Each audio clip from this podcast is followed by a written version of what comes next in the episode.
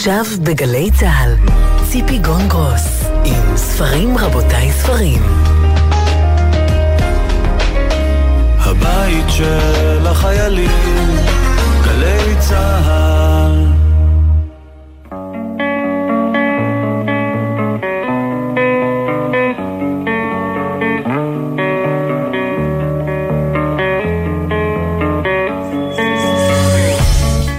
רבותיי ספרים, סיכום שבועי, שלום לכם, תודה שאתם איתנו.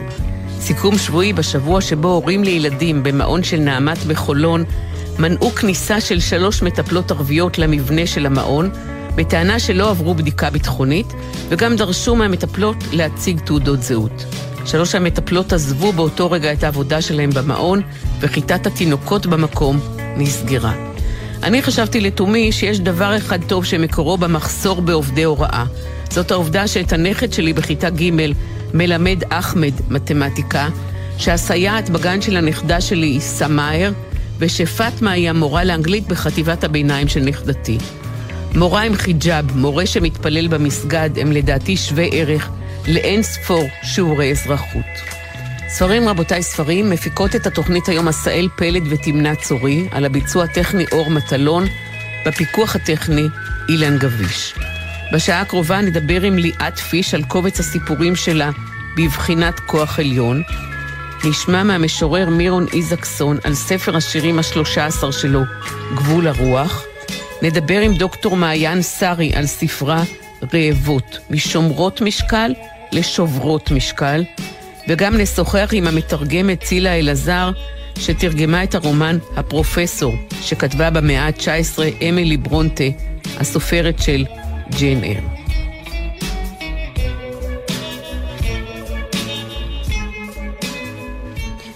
ארבעה סיפורים קצרים מרכיבים את הספר בבחינת כוח עליון.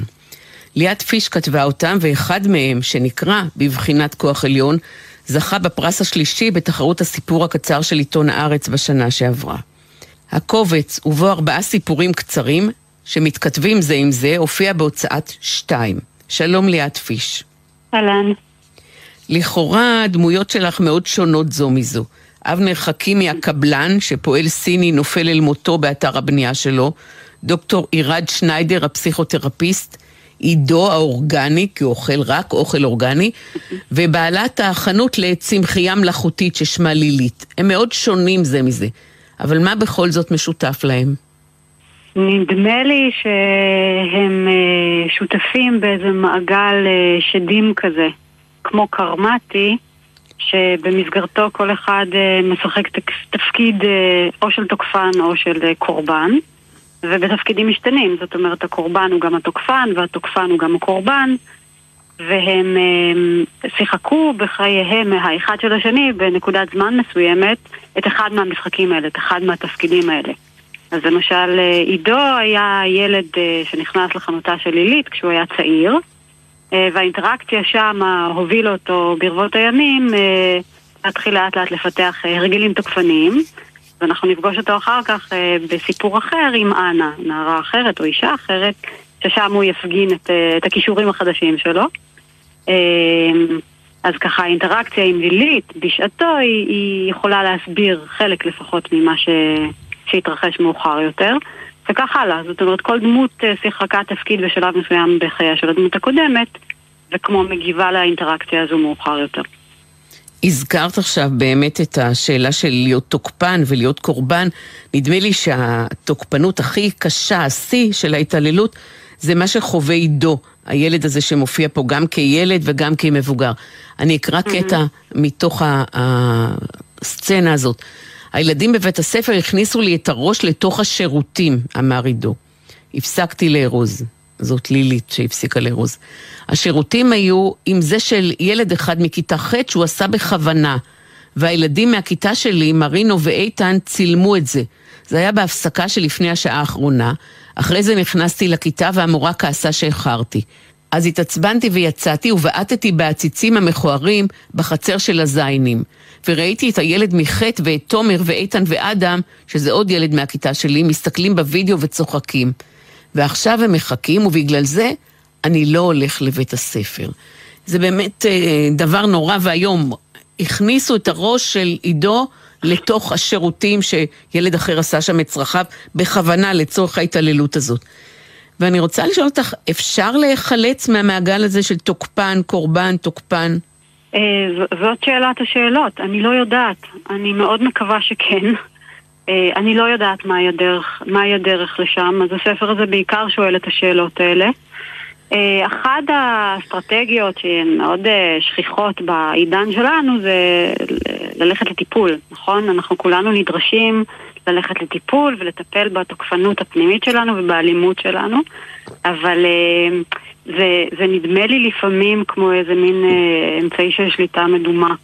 כי המציאות מדממת ואנחנו הולכים ושמים לב למגע של כפות הרגליים עם הרצפה, כמו במקרה של, אה, של עירד שמטפל באיזושהי שיטה פסיכותרפי, פסיכותרפויטית אה, שמתמקדת בגוף.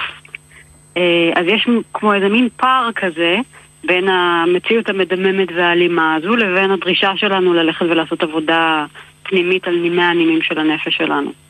אה, אז, אה, אז אני לא יודעת להגיד מהי הדרך. אה, אני חושבת שהיחידה שאיכשהו מחלצת איזו התחלה של דרך זו לילית, שמבקשת שלא לטפל. עידו נוחת עליה לתוך החנות, לא הולך לבית ספר ומוצא אותה כמו איזה מין עיר מקלט עבורו, והיא פשוט נמצאת שם. אין לה שום יומרה לטפל בו ואין לה שום יומרה אפילו להתעניין בו. היא לא מתעניינת באיש, אבל משהו בעצם זה שהיא פשוט נוכחת יום אחרי יום, כנראה עושה את עבודת הריפוי הטובה ביותר עבורו, ואולי גם עבורה. אבל אה, בסופו של דבר היא לוקחת החלטה, אותה לילית, היא לוקחת החלטה והוא מספר לה בסוד על ההתעללות הזאת, והיא הולכת ומספרת להורים שלו. היא מפרה את האמון שלו. זה נכון, יש, יש שם הפרת אמון מצד אחד, ומהצד השני הפגנת אחריות. של המבוגר האחראי, שנוכח במין מעשה התעללות קשה וצריך להתחיל לגלגל את, ה, את הטיפול בו הלאה. אה, אז, אז זה באמת שאלה, אם היא זורקת אותו לכל הרוחות, או שהיא, או שהיא עושה את הדבר המבוגר הנכון לעשות. אני לא יודעת, זה לא ספר של תשובות, זה ספר של אה, שאלות, אני מקווה ששאלות נוקבות. והסיפור שנקרא תות ולמות, הגיבור הראשי שלו הוא הגרוש הטרי, הפסיכותרפיסט דוקטור עירד שניידר. את כבר הזכרת את, את השיטות שבהן הוא עובד, ובעצם הוא משיק גם לתחום העיסוק היומיומי שלך. את מורה נכון. לפלדנגרייז במרפאה להעצמה גופנית באיכילוב, כלומר, במרפאה שמטפלת בהפרעות פסיכוסומטיות, ואת בעצמך במשך שנים אה, סבלת מהפרעה פסיכוסומטית. מוכנה נכון. להגיד על זה קצת יותר? כן, אז קודם כל מהצד המטפל. אה, אני חושבת, אה, אני, אני קצת גאה במעשה שאני עושה בסיפור, כי אני בעצם קוראת את הענף שעליו אני יושבת, כי אני קצת מגחכת את, ה, את האקט הטיפולי שלי, שוב, כי אני, אני פוגשת כל כך הרבה אלימות, וההפרעות הפסיכוסומטיות הן תגובה לסביבה מאוד מאוד אלימה, או לאיזה טראומה, ש, שכל כולה אלימות. ואני, הפתרונות שלי הם פתרונות נורא נורא עדינים, ואני תוהה לגבי האפקטיביות שלהם. ואני שמחה שאני, שאני תוהה, ואני שמחה שאני קוראת את הענף שאני יושבת עליו, כי אני מקווה שבכך אני הופכת מטפלת טובה יותר. ובאשר לחוויה האישית שלי, היא גם קצת מצחיקה, כי אני סבלתי במשך שנים מאורטיקריה אידיופטית, שזה סוג של פריחה מטרידה ואפילו מסוכנת לפרקים. ושום דבר לא עזר לה לרפא, מלבד אה, שלוש מנטרות באנגלית שבאיזושהי אה, סיטואציה של סשן אה, אלטרנטיבי הוצע לי לחזור אליהן, ואכן חזרתי אליהן ככה כמה פעמים, והפריחה נעלמה כלא הייתה, אחרי עשר שנים שהיא הטרידה אותי על בסיס יומיומי. וזה גרם לי להבין שכן, יש, יש דבר כזה שנקרא לא מודע, הלא מודע מדבר דרך הגוף, ונדרשת יצירתיות רבה כדי uh, להגיע אל, אל אותו המקום הפגוע, הטראומטי, הכואב, uh, ול, ולרפא אותו. שלוש המנטרות. האלה ריפאו אותך? כן. גאון מי שהציע לך אותן. גאון, גאון, אין מה להגיד. נכון, זה נכון, זה נכון, זה נכון. והמצחיק הוא שזה גם היה שלוש מנטרות באנגלית. אז זה רק ההוכחה לזה שהלא מודע הוא כנראה רב שפתי. ושאנחנו כנראה לא מבינים אותו כי הוא מדבר בהרבה מאוד שפות. אבל זה היה מאוד מצחיק, כן. אחרי יומיים של שינון אה, חוזר את המנטרות האלה, תופעה שהייתה כל כך מטרידה וכל כך קשה, פשוט נעלמה. נעלמה. מדהים. אה, כן. אז אני מאוד מקווה שהשיטות המצחיקות האלה שאנחנו משתמשים בהן גם, גם עושות טוב, הן באמת עושות טוב. אני, אני ככה לא רוצה להיות צינית, אנחנו מצליחים לא מעט לעזור לאנשים במרפאה. אבל, אבל נראה לי שהשינוי האמיתי הוא, הוא שינוי שצריך להיעשות ברמה החברתית, לא ברמה הפסיכולוגית. כלומר? זה מה שנראה לי. לא יודעת, צריך לרפא את החברה ספוגת האלימות הזו. אני לא יודעת איך עושים את זה, אני לא פוליטיקאית. אני רק יודעת איך נראית חברה, חברה חולה. אני פוגשת אותה במרפאה. בסופו של דבר יש כאן היפוך משמעויות אה, או היפוך תפקידים. במציאות יש היפוך תפקידים. החברה היא החולה. התגובה של החולה לחברה החולה היא תגובה בריאה. זאת אומרת, המחלה היא, היא, היא פשוט מסמנת את החולי שיש סביב החולה. אה, הוא עצמו, יכול להיות שהתגובה הגופנית המוגזמת היא הדבר הבריא ביותר למול מערכת כל כך חולה. אה, כלומר, התגובה של החולה היא תגובה נורמלית למצב לא נורמלי, לחברה כל כך אלימה. נכון, נכון, בדיוק. אם, אם מנקים אותנו מכל ההגנות האלה, אז, אז נדמה לי שכולנו היינו צריכים לפרוח, לרעוד אה, ולהגיב בשלל תגובות גופניות. כי זו מציאות לא, לא בסדר. משהו ממש ממש מקולקל במציאות הזאת. תודה רבה, ליאת פיש. כאמור, הספרון נקרא בבחינת כוח עליון, הוא הופיע בהוצאת שתיים, ואני יכולה לומר שקראתי אותו מתחילתו ועד סופו בלי לקום מהכיסא. אה, הוא ריתק אותי. תודה רבה, ליאת. תודה. להתראות.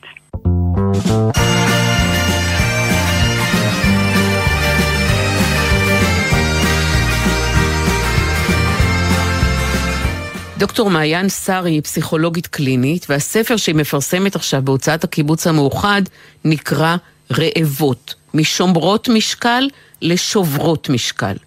אולי כדי לטעום על קצה המזלג את הרעיונות שפרוסים לאורך הספר, אני אקרא קטע קצרצר מהסיום שלו. יש לי חלום, כותבת מעיין סארי, להקים פסל סביבתי שעשוי ממשקלים חסרי שימוש. פסל גדול ויפה של אישה, ואל תוך מסגרתו יוכלו נשים לזרוק את המשקל הביתי שלהן.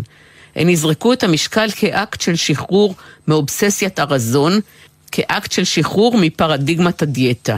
לא כי הן הולכות לזלול בלי הפסקה, אלא משום שהן אוהבות את הגוף שלהן. הן אוכלות מתוך קשב אליו ורצון להיטיב עמו כמה שאפשר, והן מזינות אותו בבריאות ובכמויות האוכל שהוא זקוק להן. סוף ציטוט. דוקטור מעיין סארי כותבת על הטקס היומי המתסכל של העלייה המשקל, על ההתמכרות לאכילה הרגשית, על האכילה בסתר, על הקשר שבין שומן ומשקל עודף לבין מיניות, על המחירים הנפשיים של החיים במלכוד הדיאטה, כולל אכילה בסתר, על הקרקע שעליה צומחת האכילה הרגשית, ופל כפינוק על מכה או כאב, פרסומת שאומרת רולדין, אופים אושר, ומקשרת כך בין אכילה לבין אושר. מעיין שרי כותבת בפתיחות על המלכוד שהיא עצמה הייתה נתונה בו, וגם מביאה בספר 25 שיחות שקיימה עם נשים על האופן שבו אוכל והשמנה השפיעו על הילדות שלהן, על העבודה, על ההורות ועל הנישואים. רעבות הוא הספר, שלום דוקטור מעיין שרי. שלום, שלום. אנחנו אומרות, אומרים, יש לי פרפרים בבטן, מתהפכת לי הבטן, אני אגיד לך משהו מהבטן, זאת הבטן הרכה שלי או שלה. מהי הבטן בשבילך היום ומה היא הייתה בעבר? אז באמת בעבר היא הייתה מקום שנוא שאני רק uh, מעוניינת לא להתחבר אליו, להתנתק ממנו. אם הזכרת מיניות, זה מקום שאם uh, בעלי מלטף אותו במיניות, אני מזיזה לו את היד, כי החוויה שלי שאני מתביישת בשומן שהוא מלטף. אה, אני והנשים שאני מזכירה בספר מנסות לחיות כאילו אנחנו ראש בלבד, כאילו איזה חיבור שמי שמנהל אותנו זה המוח המכור והיום באמת הבטן היא גם מקום קודם כל רגוע ושקט ונעים הרבה יותר וגם מקום ש... חבל שאנחנו ברדיו כי לא רואים את התנועה שאני עושה שממש בדיוק אני לוקחת את תשומת הלב אל הבטן. אה, אני מתחברת אליה, אני רוצה להזין אותה בטוב, אני כותבת ברעבות, אני מתייחסת אליה כאילו ילדה שלי ואני אימא שלה שרוצה לטפל בה הכי טוב שאפשר. ומהי אכילה רגשית? למה אכילה רגשית היא התמכרות? אכילה רגשית זה באמת ניסיון לאלחש את הרגשות שלנו, לברוח מהם, להתמודד איתם באמצעות אוכל. אה, מפה המילה רגשית, זו אכילה באמת קומפולסיבית. מה שקורה לנו זה שהמוח שלנו אה, נכנס לאיזו חשיבת מנהרה שבו ההקלה העיקרית שהוא מכיר על הכאבים הנפשיים שלנו זה אוכל. אה, וככה כל פעם שעולה המצוקה, המוח מחפש את האוכל, אבל כמו כל התמכרות, כלומר עצם חוויית החוסר שליטה, המחירים הנפשיים שהזכרת אותם, שאני כותבת, רק מייצרת מצוקה יותר גדולה. שאז, מכיוון שהמוח שלנו, מה שהוא מכיר הכי טוב זה שהוא, כשרע לו, הוא פונה לאוכל בשביל אה, שיעשה לו טוב, שהוא שלצערנו זה טוב בכאילו, אז זה מעגל שהולך ומתגבר. ואיפה השמנופוביה נכנסת לתמונה?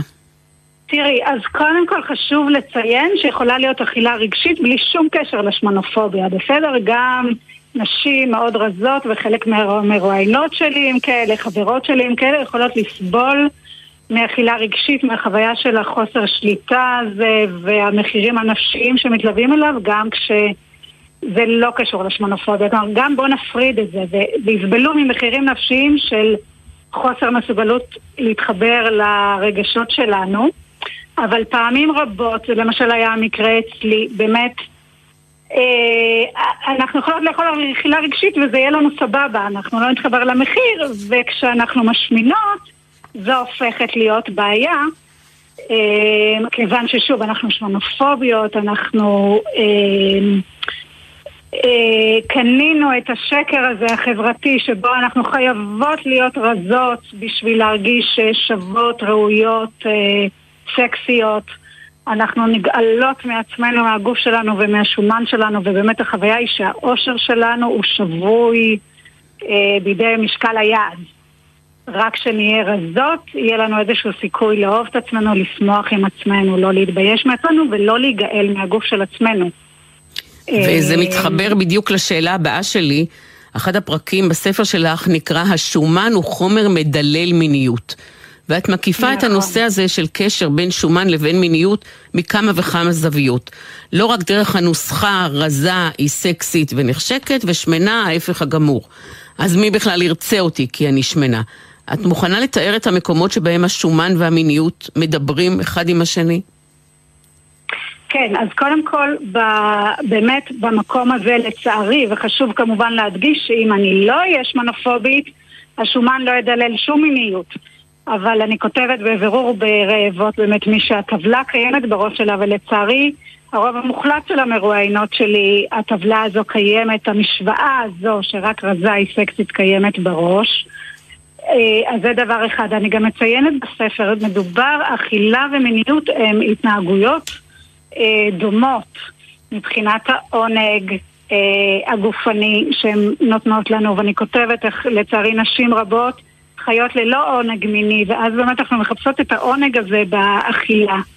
הן באמת, באמת שתיהן התנהגויות שעשויות להיות התמכרותיות, שזה מקום שאנחנו אה, רוצות אהבה, כן? אנחנו ואז אנחנו פונות לשוקולד כתחליף לאהבה, או פונות אה, לסטוץ כתחליף לאהבה, שאנחנו מסיימות אותו מרוקנות אה, ולא מלאות. לא התמלאנו ממנו, אה, כי חיפשנו אהבה והחלפנו אותה במין.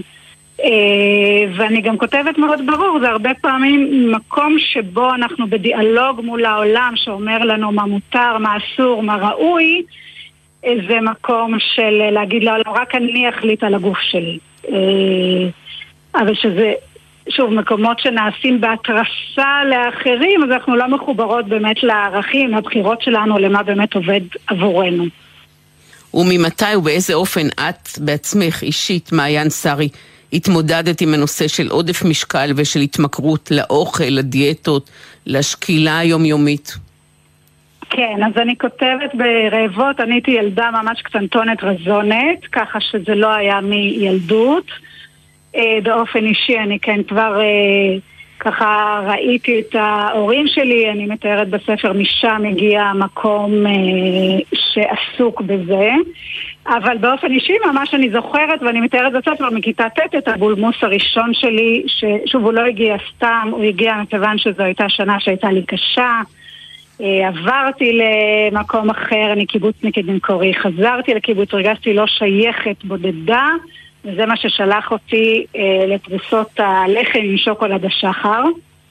אה, ובעצם מאז אני מתמודדת עם זה. אה, עכשיו זה עליות וירידות, תקופות טובות יותר, טובות פחות, זה לא קו ישר, אבל הייתי אומרת ש, שמאז. זה עיסוק שהיה קיים עד לפני כמה שנים שעשיתי את השינוי, את הסוויץ' שלי. אה, למקום היותר חופשי, שלם, נקי וטוב, שאני מקווה שהקוראות של רעבות יאמינו שקיים. וזה בעזרת שיטה שנקראת ACT, Acceptance and Commitment Therapy. מה זה אומר? כן, אז אקספטנס אה, זה הכוונה באמת, או בעברית, זה טיפול בקבלה ומחויבות. זאת שיטה אה, של גל שלישי של טיפול קוגנטיבי התנהגותי. אה, קבלה אה, מתארת הקבלה הרגשית, קבלה של הרגע הנוכחי, קבלה של המציאות, ובייחוד קבלה של הרגשות שלנו במלואם. אה, אני כותבת בספר, בעצם השינוי שנדרש לעשות הוא שינוי היחסים עם הרגשות, לא עם האוכל. שוב, אנחנו הולכות לאוכל לברוח מהם, והשינוי שנדרש זה להגיד, אוקיי, כואב לי עכשיו, עצוב לי, חרד לי, אה, מסתובבת לי בפנים איזה אה, ג'יפה רגשית, סליחה על הביטוי הלא מקצועי, ולהיות בנכונות להרגיש אותה, אה, במקום לברוח ממנה לאוכל. אה, אז זה האקספטנס והקומיטמנט. זו באמת גישה התנהגותית שבסוף מדברת אה, חלק מאוד שאני אוהבת בה, זה חיבור לערכים שלי, לשאלות, איזה אישה אני רוצה להיות בחיי, איזה דברים חשובים ויקרים לליבי ואכפת לי מהם ואני רוצה לממש אותם בחיים שלי, ושהערכים ינחו את הבחירות ההתנהגותיות שלי ביומיום. אז באמת אני יכולה לבחור מה אני אוכלת מתוך ערך של בריאות. הרבה פעמים בריאות זה עדיין איזה אמצעי שבאמצעותו אני רוצה, אני למשל באופן אישי רוצה להמשיך להיות בנתינה לילדים שלי כמה שיותר ובאנרגיות. אז זה מניע את האכילה שלי. אז אם להתחבר להתחלה של התוכנית, מעיין שרי, יש לך בבית משקל, או שזרקת אותו כבר לתוך איזה פסל דמיוני? אני עוד לא זרקתי אותו לפסל, כי אני אה, מחכה, באמת, אני מאוד מתכווננת שהחלום אה, יהפוך למציאות, אה, ואם לא פסל פיזי, אז איזשהו אתגר וירטואלי, לעודד נשים לזרוק אותו כך שהוא מחכה לי לזרוק אותו, אבל אני לא עליתי עליו המון המון המון זמן. תודה רבה, אה, דוקטור מעיין שרי. רעבות, משומרות משקל לשוברות משקל, והספר הזה הופיע בהוצאת הקיבוץ המאוחד. תודה רבה לך על השיחה הזאת. תודה רבה לך, ציפי.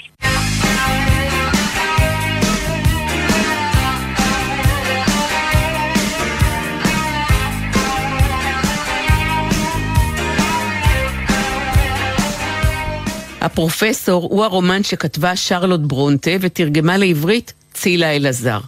כן, שרלוט ברונטה שכתבה את ג'יין אייר ופרסמה אותו תחת שם העט קרר בל. שם גברי שנועד להסוות את העובדה שסופרת, אישה, היא שכתבה את ג'יין אייר. הפרופסור הוא הרומן הראשון של שרלוט ברונטה, הוא הופיע בשנת 1857, שנתיים אחרי מותה של הסופרת. גיבור הרומן הזה הוא ויליאם, צעיר יתום שהדודים שלו מציעים לו לכהן ככומר קהילתי, הוא דוחה את ההצעה שלהם, בוחר לעבוד כמתרגם וכפקיד במדור החשבונות במפעל של אדוארד, אח שלו, אבל שם הוא נתקל ביחס מתנשא מצד אחיו, הוא משתעמם גם מהעבודה הזאת ועוזב את אנגליה לבלגיה. בבריסל גם נכנסות לתמונה שתי נשים, מדמואזל רוטר, מנהלת בית הספר, שמגלה הרבה עניין במורה החדש, וגם פרנסס, למעשה היא תלמידה בבית הספר, תלמידה מאוד ענייה, לפרנסתה היא מלמדת קצת רקמה ותחרה בבית הספר, והיא רוצה לשפר את האנגלית שלה. ודווקא התלמידה הזאת, הענייה, מושכת את ליבו של המורה החדש. הפרופסור הוא הספר. שלום צילה אלעזר. שלום ציפי. תראי, אני תרגמתי לא מעט ספרים, אבל הפרופסור דווקא של, כאילו אחרי כל כך ניסיון רב כל כך, הוא הספר הראשון שתרגם, אני לא ידעתי עליו שום דבר, בטח לא קראתי אותו קודם, אבל אני חשבתי, הנה ברונטה, עוד אה, רומן אה, ויקטוריאני. ופתאום אני באה ואני מוצאת משהו אחר לגמרי.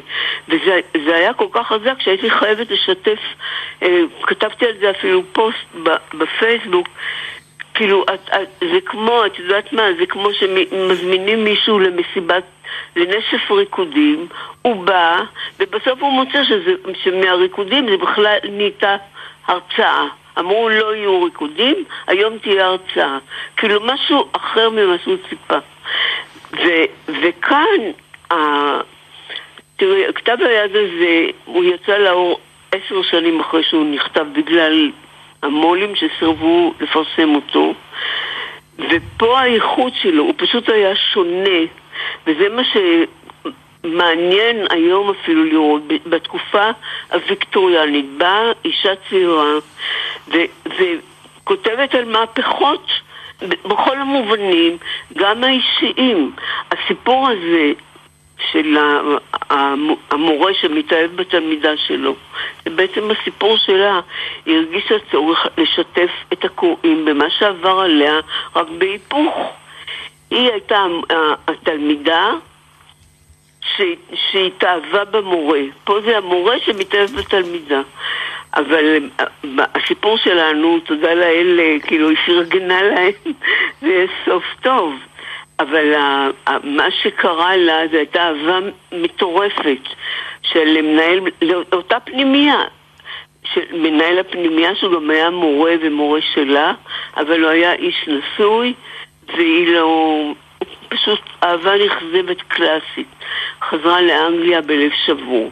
אבל זה היה כל כך חזק שהיא הייתה חייבת לשתף את הקוראים בסיפור שלה, וב, ובתוך כל זה אנחנו כאילו נותנים לנו עולם ומלואו.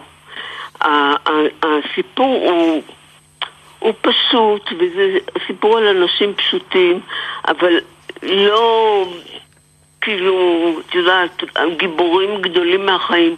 או דרמות גדולות, או, או, או כל מיני רגשות ו, ומליצות ו, והשתפכויות. פה זה סיפור פשוט ש, ש, שמאגד את כל הדברים האלה בסגנון המהודק.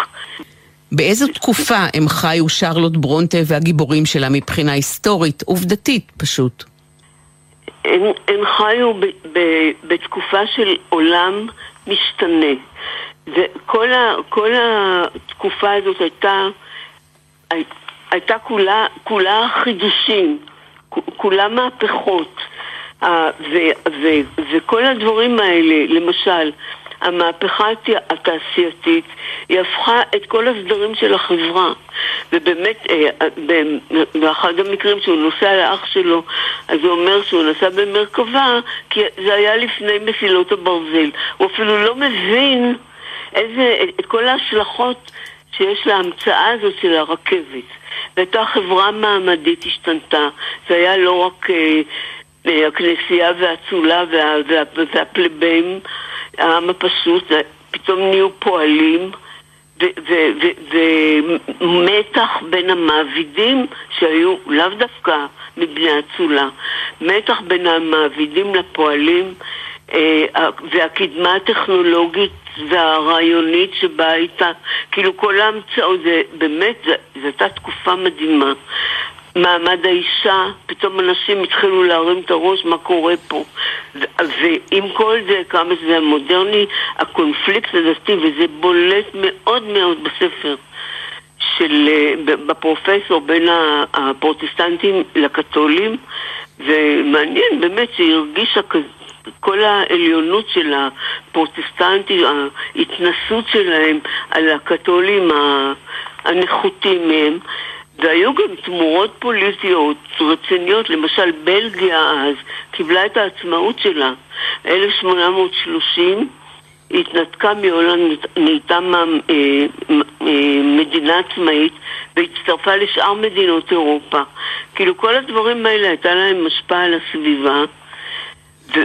והסיפור שלנו מתנהל בצניעות שלו, באיפוק שלו, בתוך כל המהומה הזאת שמסביב, בלי, אני חושבת שבלי להרגיש אפילו. ואומנם זה הרומן הראשון ששרלוט ברונטה אה, כתבה, אבל היא כתבה בעצם מגיל צעיר. למעשה גם היא וגם האחיות שלה כתבו, ושלושתן חתמו בשמות עת גבריים. כן, היו לה חמש אחיות, אחרת... אבל שתיים מהן כתבו כמוה. כן, כי אחרת לא היו, לא, כאילו אישה לא אמורה, מה פתאום שאישה תכתוב ספר? היא צריכה להיות במטבח ולא לכתוב ספרים. אבל הם בכל זאת כתבו, אן ואמילי, אנקת, אה, אנקת, אני חושבת שאמילי כתבה את אנקת אה, גבהים. המכה הגדולה באמת הניצחון הניצח זה היה ג'יין אר. ודרך אגב, כשהיא מסרה את כתב היד של הפרופסור והוא נדחה שוב ושוב, בתוך זה היא כתבה את ג'יין אר. של, של, שלידה לפרופסור לא היה סיכוי, שזה היה רומן פשוט מטורף, כל העולם עמד על הרגליים, איזה רב מכר, שכאילו חסר תקדים. והפרופסור באמת uh, חיכה עד שהוא נגאל וגילו פתאום את, ה, את, את מה שיש בו. תראי, זה רומן, כל הספר הוא נדמה לי 330 עמודים, זה לא משהו עב כרס כמו האחרים. אבל הוא מחזיק בתוכו כל כך הרבה ש, שאי אפשר לא להתפעל מה, מהכתיבה הזאת, מהיכולת הזאת לקחת סיפור בנאלי, באמת, של אנשים ש, שהם לא גדולים מהחיים, אנשים רגילים מן השורה, ולעשות אותו סיפור כל כך יפה. למשל, אה, וויליאם הגיבור שלנו, הקפדן, השמרן, הצנון כביכול, יש לו תיאורי נוף פשוט נפלאים.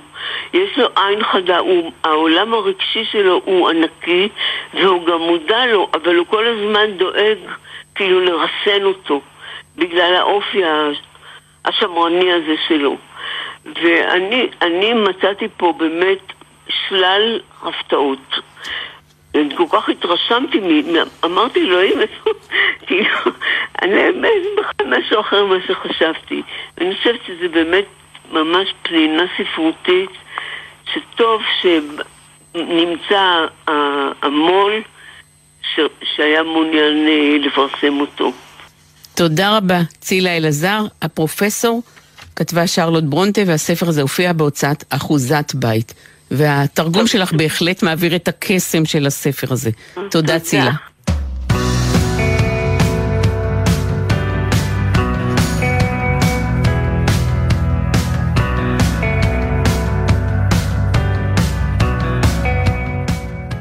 ספר השירים מחדש, השלושה עשר במספר של המשורר מירון איזקסון, נקרא גבול הרוח.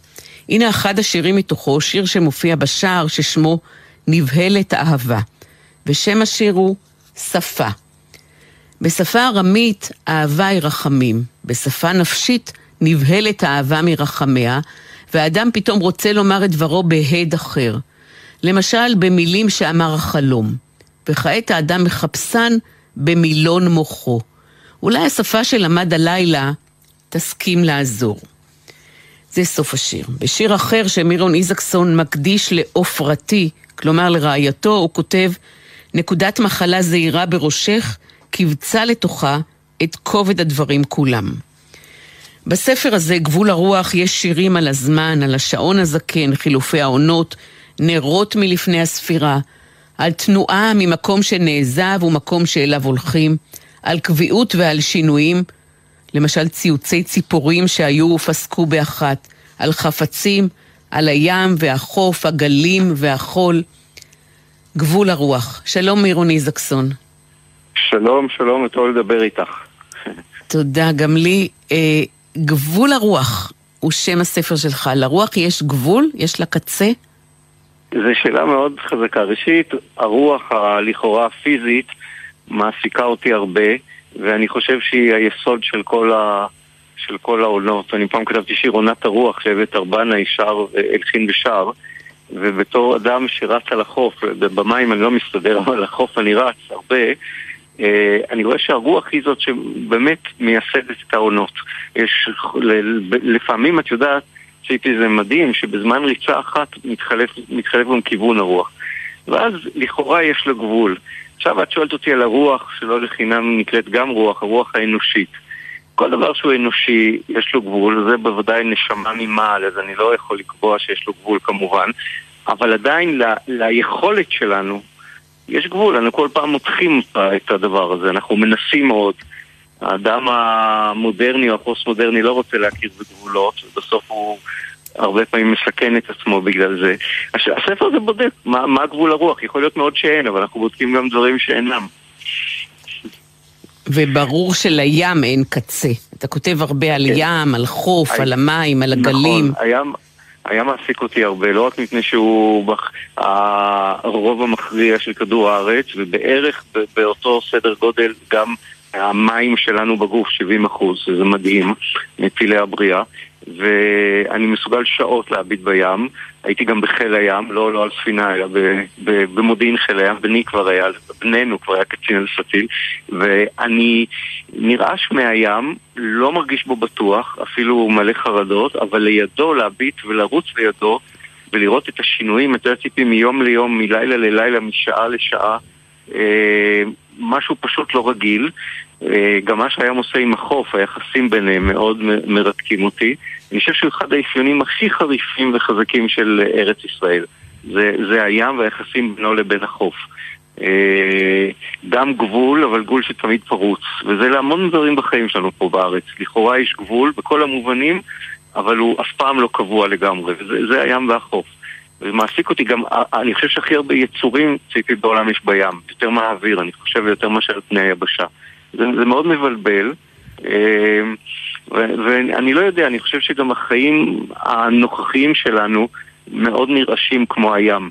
ככל שעוברות השנים, אני רואה כמה אנחנו מאבדים איזושהי אינטימיות ושקט, ודווקא האדם המודרני שטוען לכל מיני זכויות וליברליות, ושאל תתערבו לי, איבדנו כמעט את כל הטריטוריות הפרטיות. הכל, רק היום מישהו הסביר לי באריכות איך דרך כל האתרים וזה שולטים בנו, מעבירים לנו מידע, מעבירים עלינו. לא, לא יאמן כמה איבדנו וכמה אנחנו מתיימרים שכאילו אנחנו עצמאיים ופרטיים. אז, אז הים הוא הרבה מהסכסוך הזה ומהיופי הזה. הזכרתי בפתיח שלי שאתה כותב, מירון, לא מעט על חפצים. אז אתה גם כותב על חפצים מהזווית של הכוח, של האנרגיה. האם הפיזיקה היא ששלחה את החפץ שפגע בראשי? אבל באחד השירים, שיר מאוד יפה לדעתי, אתה מחבר בין החפצים, בין המתנות שהבן מביא להוריו לבין המוות שלהם. בין המתנות לבין הפרידה. השיר נקרא מתנה. בן מקפיד על מתנותיו להוריו. את מה שייתן להם עתה, צפוי הוא לאסוף לעצמו מביתם, לאחר שלמותם יעזבוהו. עם אחיו ואחיותיו הוא יפתח ארונות, הפעם אביו לא יגער, אמו פסקה להתבקש, רק חרקים שהיו חבויים מיראת הוריו, יכריזו אותה בגלוי את יתמותו. בינתיים הבן מקפיד להופיע בביתם החי בזמנים ברורים. הם שואלים בעצתו, היכן להניח את מחשבותיהם. לאחר מותם יבדוק אחריהם אם זכרו להשיב את דבריו למקומם.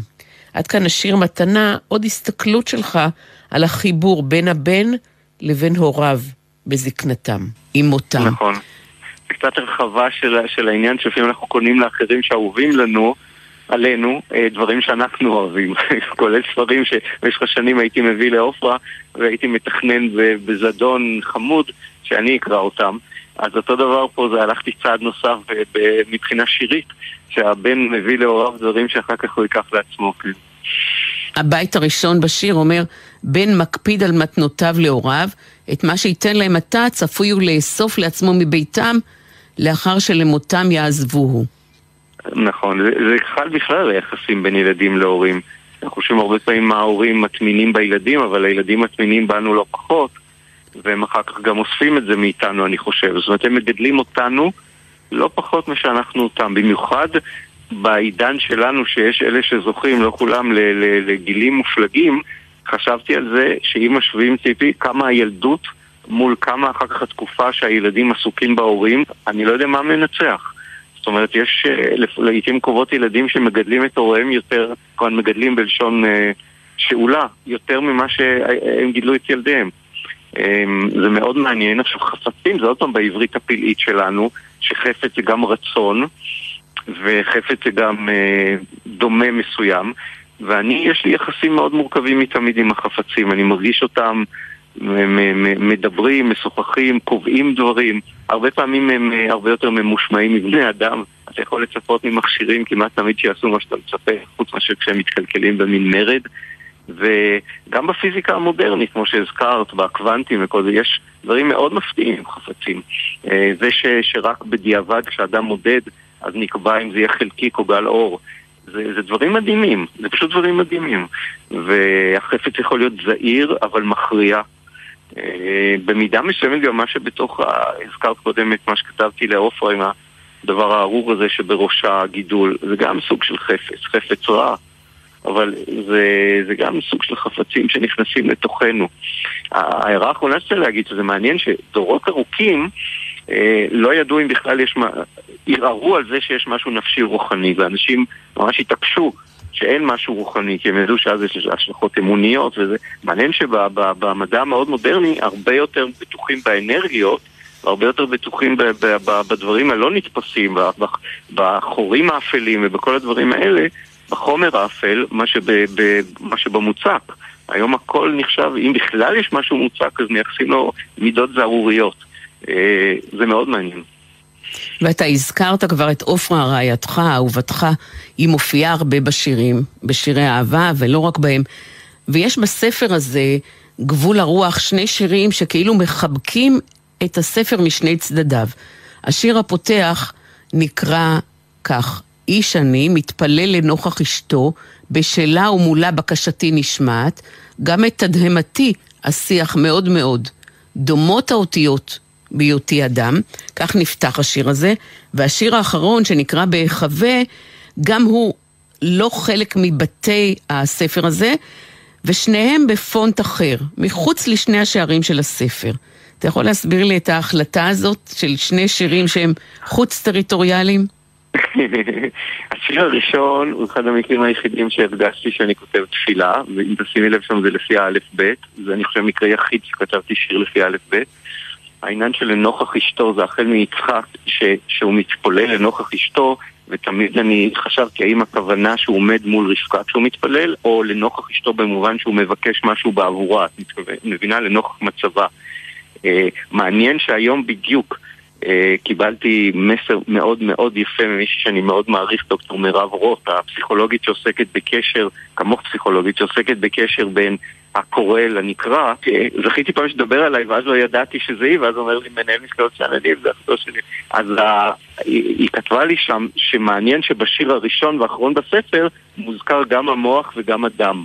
עכשיו, רוב השירים כתבתי לפני שידעתי שלעופרה יהיה מה שיהיה. יש שיר אחד או שניים שרק אחרי זה יספיקו להיכנס, וכמו טעו המידות וזה.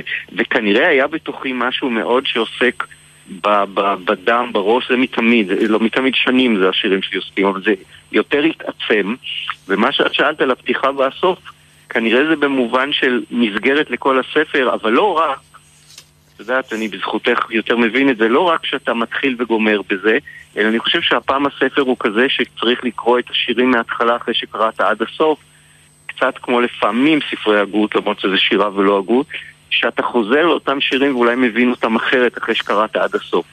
ואני חושב שהוא מבטא תהליך נפשי ותודעתי עוד יותר חזק מספרים קודמים במובן הזה שהשירים כל הזמן משוחחים אחד עם השני ואלה שבראש ובסוף נותנים להם תנופה ותנופה חוזרת. Uh, הרבה פעמים כשבונים ספר שירים מנסים שהקרבה הגיאוגרפית תהיה גם איזה קרבה תמטית. כאן אני הרגשתי שלכל האורך הם מדברים אחד עם השני, וההתחלה והסוף שאמרתם כנראה חיזוקים גם מראש וגם בדיעבד. תודה רבה. מירוני זקסון, אני, כשכתבתי את המשפט הזה, את השאלה האחרונה, מאוד אהבתי, סליחה שאני מפארת את עצמי, את הניסוח שהם מחבקים את שאר השירים. כי באמת הייתה לי תחושה שהם מין אה, חוט שני כזה שעוטף את כל השירים של הספר יחד ונותן להם משמעות נוספת, כמו שאתה אומר. אז כדרכך, ואחרי כל כך הרבה שנים והישגים ש, ש, שיש לך במה שאת עושה למען הספרות העברית, אז זה לא מפתיע אותי שקלטת את זה. תודה רבה. מירוני זקסון, גבול הרוח, הוא ספר השירים שהופיע בהוצאת הקיבוץ המאוחד. תודה רבה. תודה לך, שבת שלום. אדם מביא הוא השיר שכתב מירוני זקסון ויוני רכטר הלחין ושר.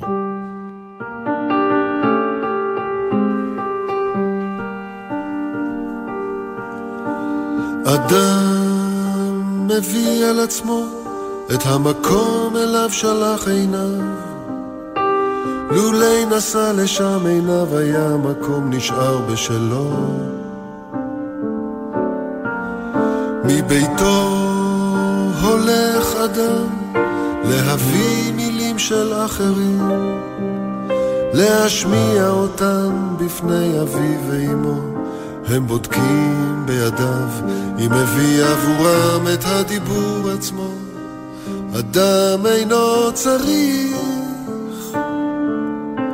שדות בחייו, שתמיד יכול לטעות בין חדרי ביתו. לשאול היכן רואים אחיו, ולחפש פריחה בקיר ילדותו.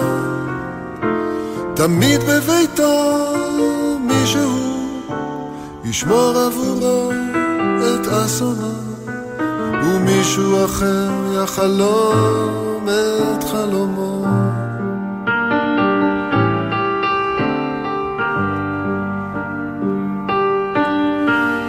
אדם מביא על עצמו את המקום אליו שלח עיניו.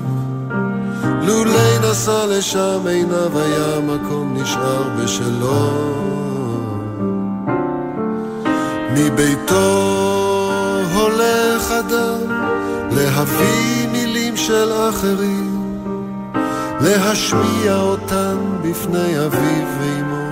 הם בודקים בידיו אם הביא עבורם את הדיבור עצמו אדם אינו צריך שדות בחייו, שתמיד יכול לטעות בין חדרי ביתו, לשאול היכן רואים אחיו, ולחפש פריחה בקיר ילדותו.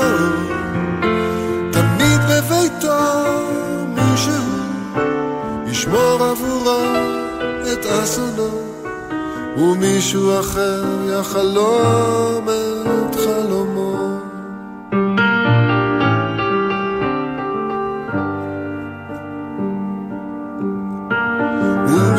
אחר יחלום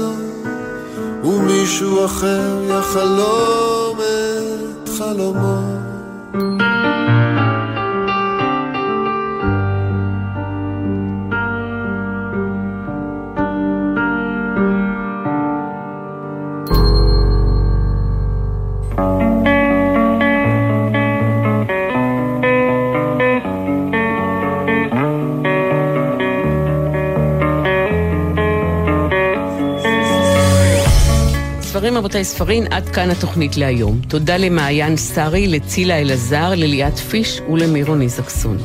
תודה למפיקות עשאל פלד ותמנה צורי, לאור מטלון שעל הביצוע הטכני, לאילן גביש שהיה בפיקוח הטכני.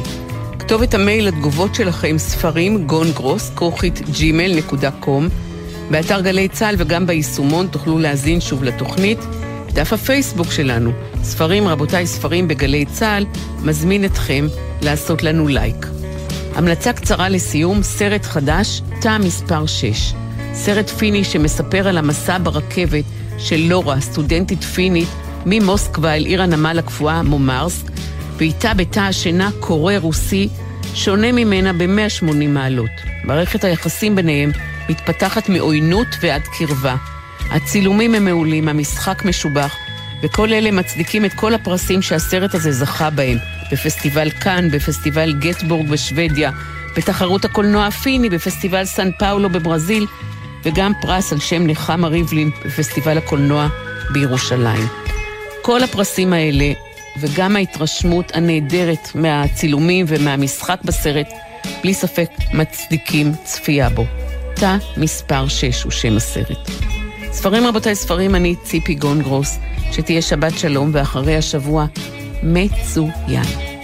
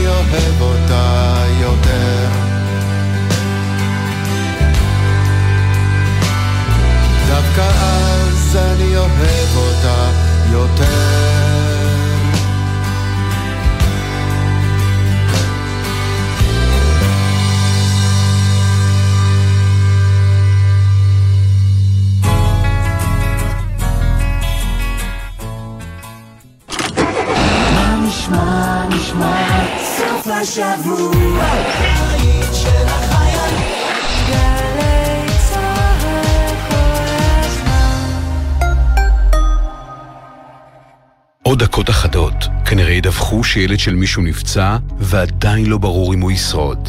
עוד דקות אחדות יפרטו שזה קרה בגלל נהג שנסע במהירות מופרזת. אז יש לך דקות אחדות לוודא שהנהג הזה לא יהיה אתה.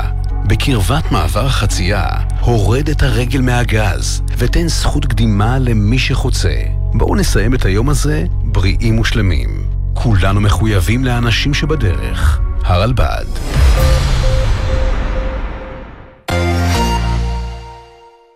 שמעון אלקבץ בשיחה אישית עם הסופרת סיגל אביטן על ספריה, פועלה והתמודדותה עם בושה וחרדת קהל. אני יכולה להגיד שעבורי זה שדרג את החיים פלאים. לוותר על בושה, לוותר על מה יגידו, לוותר על הפסאדה, לוותר על לשדר כל הזמן כמה אני מצליחה וכמה אני... זה פשוט שדרג לי את החיים.